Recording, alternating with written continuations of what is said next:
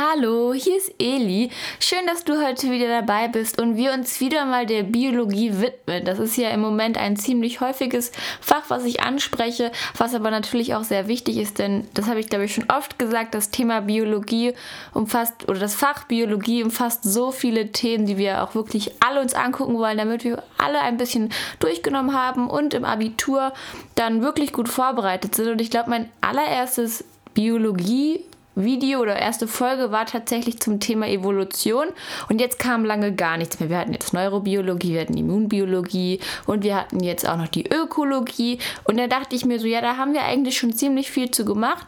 Da gibt es mindestens zwei Videos zu jeder dieser biologischen Themen, außer zur Evolution. Das geht ja mal gar nicht.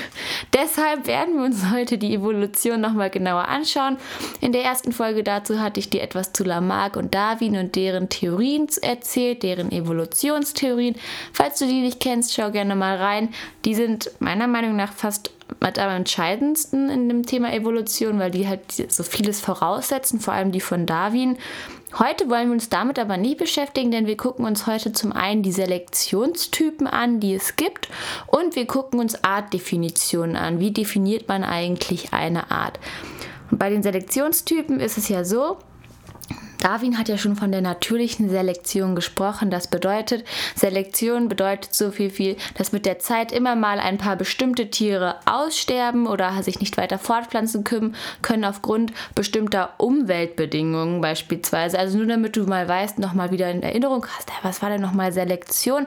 Jetzt weißt du es nochmal. Falls du das aber nicht mehr genau wissen solltest, dann guck dir auf jeden Fall die Folge oder hör sie dir dazu an weil das ist eben sehr entscheidend. Aber ich würde sagen, wir fangen jetzt mal an. Es gibt insgesamt drei verschiedene Selektionen, die man als Selektionstypen bezeichnet und damit werde ich jetzt eben anfangen. Und zuerst einmal möchte ich dir überhaupt sagen, ja, wir sprechen jetzt von Selektionstypen, aber was sind denn Selektionsfaktoren? Das sind Umweltfaktoren, wie ich gerade schon angesprochen hatte. Das sagt ja auch Darwin, das sind Sachen, Umweltfaktoren, also Sachen wie Licht, Temperatur und so weiter. Und die Gesamtheit der Selektionsfaktoren, die ich dir eben gerade erklärt habe, habe, beschreiben den auf eine Population wirkenden Selektionsdruck. Da hatte ich ja schon gesagt, es gibt halt immer mal wieder bestimmt in einer Population die Population, die sich besser, die besser an eine bestimmte Temperatur gewöhnt sind oder nicht. Und das ist dann eben eine Art, das ist ein Selektionsfaktor. Und diese ganzen Selektionsfaktoren sind auch ein gewisser Druck auf diese evolutionären Populationen, also von denen wir hier sprechen, weil es ist ja eben so, dass die diesem Druck ausgesetzt sind, die wollen sich ja weiter fortpflanzen. Wenn sich jetzt aber eben die Temperatur beispielsweise verändert, die sie so gewohnt sind, kann es sein, dass sie aussterben weil sie sich nicht mehr so fortpflanzen können wie vorher. Das wollen wir uns aber bei den Selektionen angucken, die es gibt, aber nur damit du eben doch mal weißt, es gibt Selektionsfaktoren und die wirken halt eben auf die Population und geben denen eine Art Selektionsdruck, weil die wollen ja auch überleben. Genau, äh, dafür müssen sie aber eben an diese Selektionsfaktoren angepasst sein oder die müssen halt eben zu ihnen passen. Genau, wir fangen an mit der stabilisierenden Selektion. Und da ist es eben so, wir ne-, gucken uns jetzt erstmal das Beispiel Körpergröße an. Stell dir vor, es gibt von einer bestimmten Tierart, es gibt die mittlere Körpergröße, dann gibt es Tierarten, die etwas kleiner sind dieser Population und dann gibt es Arten, die eben sehr groß sind für ihre Art. Genau, und da ist es eben so, die mittlere Größe wird hierbei bevorzugt. Und es ist so, dass die Ausprägung eines bestimmten Umweltfaktors, so etwas wie Licht oder Temperatur, für eine bestimmte Zeit lang oder in einem bestimmten Zeitraum lange Zeit erstmal gleich bleibt. Das bedeutet, der Selektionsdruck verändert sich nicht. Und wenn du dir das jetzt mal so in einer Kurve vorstellst, dann wird eben die mittlere Körpergröße bevorzugt. Das ist eben ein Beispiel. Die wird eben bevorzugt, weil der Selektionsdruck sich nicht verändert. Die hat schon immer, die, diese mittlere Körpergröße hat immer schon gut sich angepasst an die Temperatur, an das Licht beispielsweise beispielsweise. Und da ist es eben so, dass diese jetzt begünstigt wird, weil der Selektionsdruck sich nicht verändert. Das heißt, es wird kein, nicht die kleinere Körpergröße beispielsweise bevorzugt oder diese größere oder etwas größere Tiere. Genau. Das bedeutet, kleine und größere Individuen dieser Art werden seltener überleben, eben weil diese mittlere Körpergröße, von der wir gerade beispielhaft sprechen, weil die halt eben an diesen Selektionsdruck perfekt angepasst ist und die anderen sind so bestimmte Randwerte, die sich versuchen durchzusetzen, da ist es eben schwerer und wir sprechen da auch von einer natürlichen, also natürlich in einer Selektion, die auch Darwin so besprochen, angesprochen hat.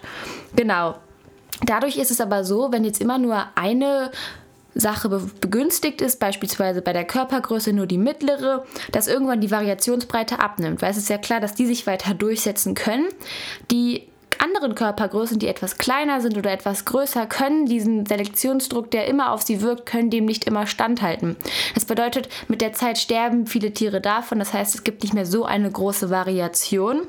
Genau, und es gibt eben einen Selektionsdruck von beiden Seiten, also auf die etwas kleineren Tiere und auf die, die viel größer sind. Und auf die mittleren Tiere, die diese mittlere Körpergröße haben, eben nicht weil die eben perfekt angepasst sind und die Selektionsfaktoren ändern sich eben nicht.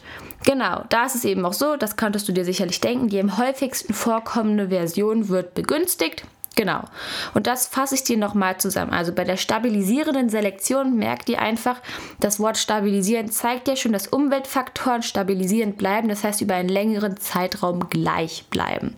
Das heißt, der Selektionsdruck verändert sich nicht und bei, beispielhaft bei uns an der Körpergröße, die mittlere Körpergröße wird bevorzugt, die anderen beiden Körpergrößen, etwas kleinere Tiere dieser Art, etwas größere Tiere, die werden eben nicht bevorzugt, auf die wirkt ein Selektionsdruck. Dadurch gibt es aber auch eine kleinere Variationsbreite. Genau. Dann machen wir weiter mit der gerichteten Selektion. Wenn wir uns das wieder am Beispiel der Körpergröße angucken, dann war ja die mittlere Körpergröße war so der Mittelwert. Da konnten sich wirklich die Tiere gut durchsetzen, die diese Körpergröße hatten, weil sie halt eben gut an die Umweltfaktoren angepasst waren. Bei der gerichteten Selektion ist es aber so, dass Individuen, die vorher vorteilhaft angepasst waren, die können sich jetzt nicht mehr so gut fortpflanzen, weil es eben veränderte Umweltbedingungen gibt. Das heißt, die Selektionsfaktoren ändern sich. Dadurch entsteht ein neuer Mittelwert. Das bedeutet, dass Individuen, die unter den veränderten Umweltbedingungen eine vorteilhafte Körpergröße aufweisen, sich besser vermehren können und in der Population eben stärker werden. Das bedeutet, stell dir vor, die Umweltfaktoren ändern sich jetzt, also die Selektionsfaktoren hatte ich ja gesagt, das ist sowas wie Licht, Temperatur, aber vielleicht auch Nahrung und so weiter. Und da ist es eben so, dass die mittlere Körpergröße Population oder Individuen dieser Population, die diese mittlere Körpergröße besitzen, sind nun nicht mehr vorteilhaft angepasst und können sich nicht mehr so gut fortpflanzen wie vorher.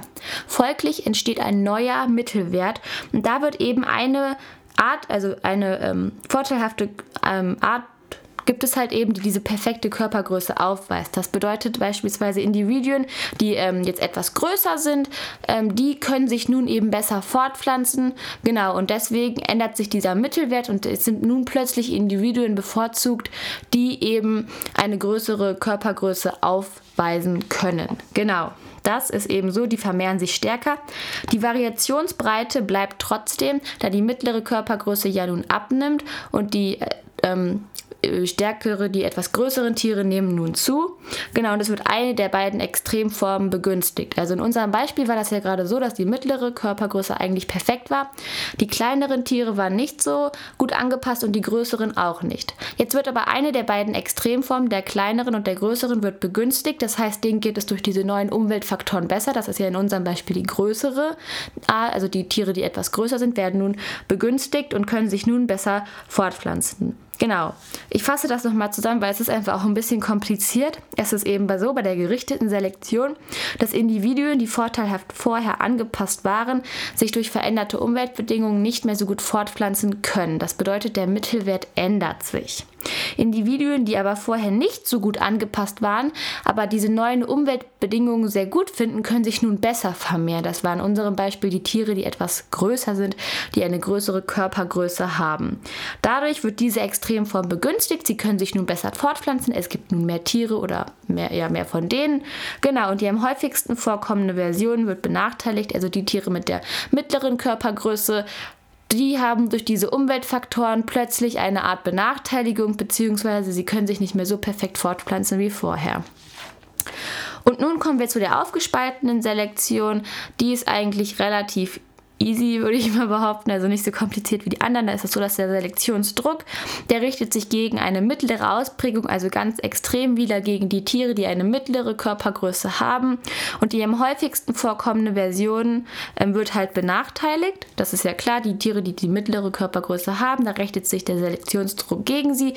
Diese Version kam vorher am häufigsten vor, wird nun benachteiligt. Und beide Extremformen sind nun begünstigt. Das heißt, die Tiere, die eine etwas kleinere Körpergröße haben und die, die etwas größer sind, können sich nun weiter fortpflanzen.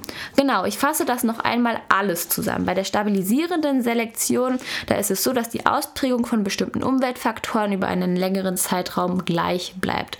Das heißt, Tiere mit einer mittleren Körpergröße ja, die können sich total gut fortpflanzen, weil äh, die Umweltfaktoren über einen längeren Zeitraum gleich bleiben und sie werden dadurch eben begünstigt.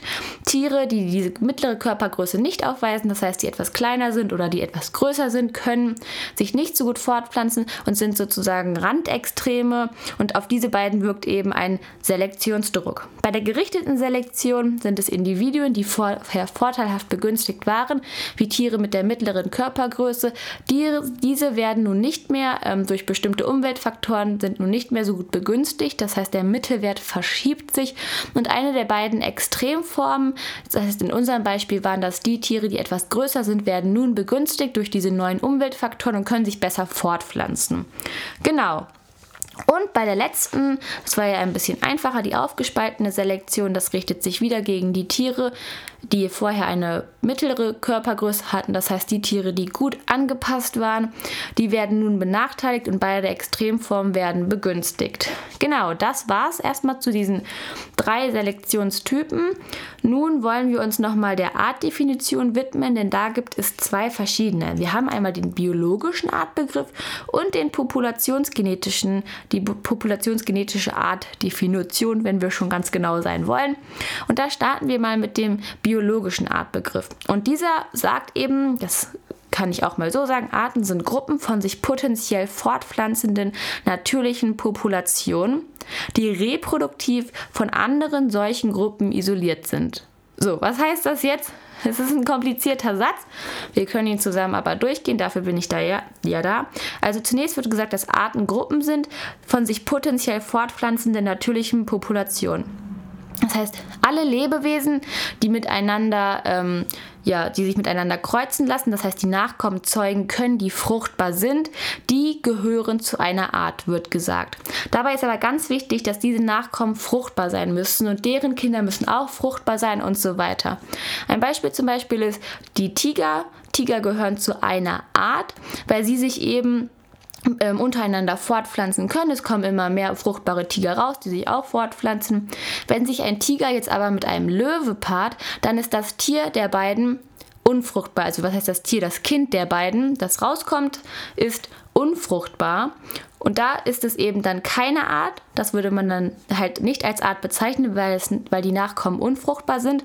Und deshalb spricht man eben von diesen Populationen, die sich natürlich fortpflanzen, aber sie sind reproduktiv von anderen solchen Gruppen isoliert. Das heißt, die Tiger können sich untereinander fortpflanzen, alles super, die Löwen können das auch untereinander. Nur wenn Löwe und Tiger sich fortpflanzen, dann sind diese beiden Gruppen gegeneinander isoliert, weil dann eben ein unfruchtbares Nachkommen rauskommt und das würde dann eben nicht zu der Art passen. Also hier spricht man wirklich von Nachkommen und von Fruchtbarkeit. Das musst du dir hier wirklich merken. Genau.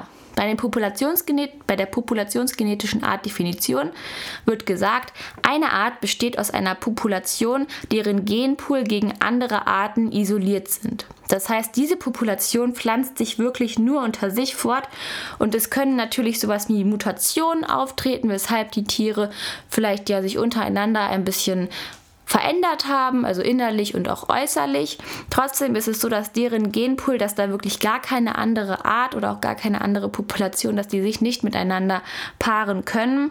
Und da wird eben auch gesagt, dass dieser populationsgenetische, dass diese Artdefinition auf dem biologischen Artbegriff aufbaut. Also der sagt ja erstmal, dass diese Gruppen reproduktiv voneinander isoliert sind.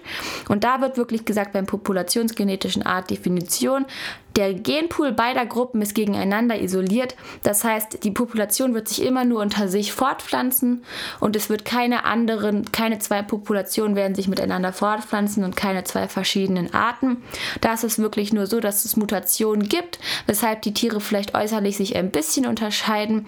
Aber der Genpool, damit ist eben eben gemeint, dass da keine irgendwie Neukombinationen auf einmal auftauchen können. Also nochmal an, angeguckt, die Artdefinition. Wir haben den biologischen Artbegriff. Da wird eben von sich potenziell ähm, natürlichen Populationen gesprochen, die sich fortpflanzen. Damit sind eben Lebewesen gemeint, die sich untereinander kreuzen lassen, das heißt die Nachkommen zeugen, die auch fruchtbar sind und die gehören dann eben zu einer Art. Dennoch sind diese reproduktiv gegenüber anderen Arten isoliert, das heißt können sich nicht unbedingt mit, deren, mit denen paaren. Genau, beim populationsgenetischen Artbegriff genau, besteht eine Art schon aus einer Population und deren Genpool, das heißt ähm, deren ja, Kombination, alles was die in sich tragen, Rekombination oder generell die Kombination, die sind gegen andere Arten isoliert, das heißt die pflanzen sich wirklich nur unter sich fort. Genau, und da sind Mutationen möglich. Allerdings ähm, ist das das Einzige, was die Tiere vielleicht voneinander unterscheiden könnte. Genau, das war's schon. Also du merkst, Evolution ist auch wieder sehr viel mit Begriffen. Wir haben uns aber heute die drei Selektionstypen angeguckt. Die stabilisierende Selektion, wo es eben darum geht, dass die Umweltfaktoren über einen bestimmten Zeitraum gleich bleiben. Die gerichtete Selektion, da verändert sich der Mittelwert. Individuen, die vorher vorteilhaft angepasst waren, sind nun nicht mehr vorteilhaft angepasst. Aber eine der beiden Extremformen, die ist angepasst, kann sich jetzt besser fortpflanzen. Bei der aufgespaltenen Selektion können sich nun beide Extremformen besser besser fortpflanzen und die mittlere ja, Ausprägung, bei unserem Beispiel die Körpergröße, kann sich nicht mehr so gut ähm, fortpflanzen, die Tiere mit einer mittleren Körpergröße. Und dann hatten wir noch die Artdefinition, den biologischen Artbegriff, wo es wirklich darum geht, dass sich Nachkommen zeugen lassen, die auch fruchtbar sind und deren Nachkommen sind auch fruchtbar. Es ist so eine ewige Kette. Und der populationsgenetische, die populationsgenetische Artdefinition sagt eben, dass diese Population wirklich, dass deren Genpool einer Population von anderen isoliert ist. Das heißt, die pflanzen sich nicht mit anderen Populationen fort, weil die eben auch einen unterschiedlichen Genpool besitzen. So, das war's jetzt erstmal. Es sind eigentlich nur zwei Themen, es ist aber trotzdem ziemlich viel. Ich hoffe, du hast es verstehen können. Und genau, dann hoffe ich, dass wir uns das nächste Mal wiedersehen. Bestimmt wieder mit einem interessanten Thema. Und wenn ich dir helfen konnte, dann würde ich mich auf jeden Fall über eine kleine Spende freuen, wenn du mich unterstützen möchtest, wenn du denkst, ja Mensch, es läuft doch eigentlich ganz gut. Ich habe schon viel hier gelernt aus den Folgen. Dann würde mich das auf jeden Fall sehr freuen. Du kannst mich aber auch mit einer lieben Kommentar unterstützen. Ja, damit ich einfach weiß, dass es dir dir gefällt, dass ich so weitermachen kann und dass es dir auch hilft. Das ist eigentlich das Wichtigste und dann würde ich sagen, sehen wir uns das nächste Mal wieder.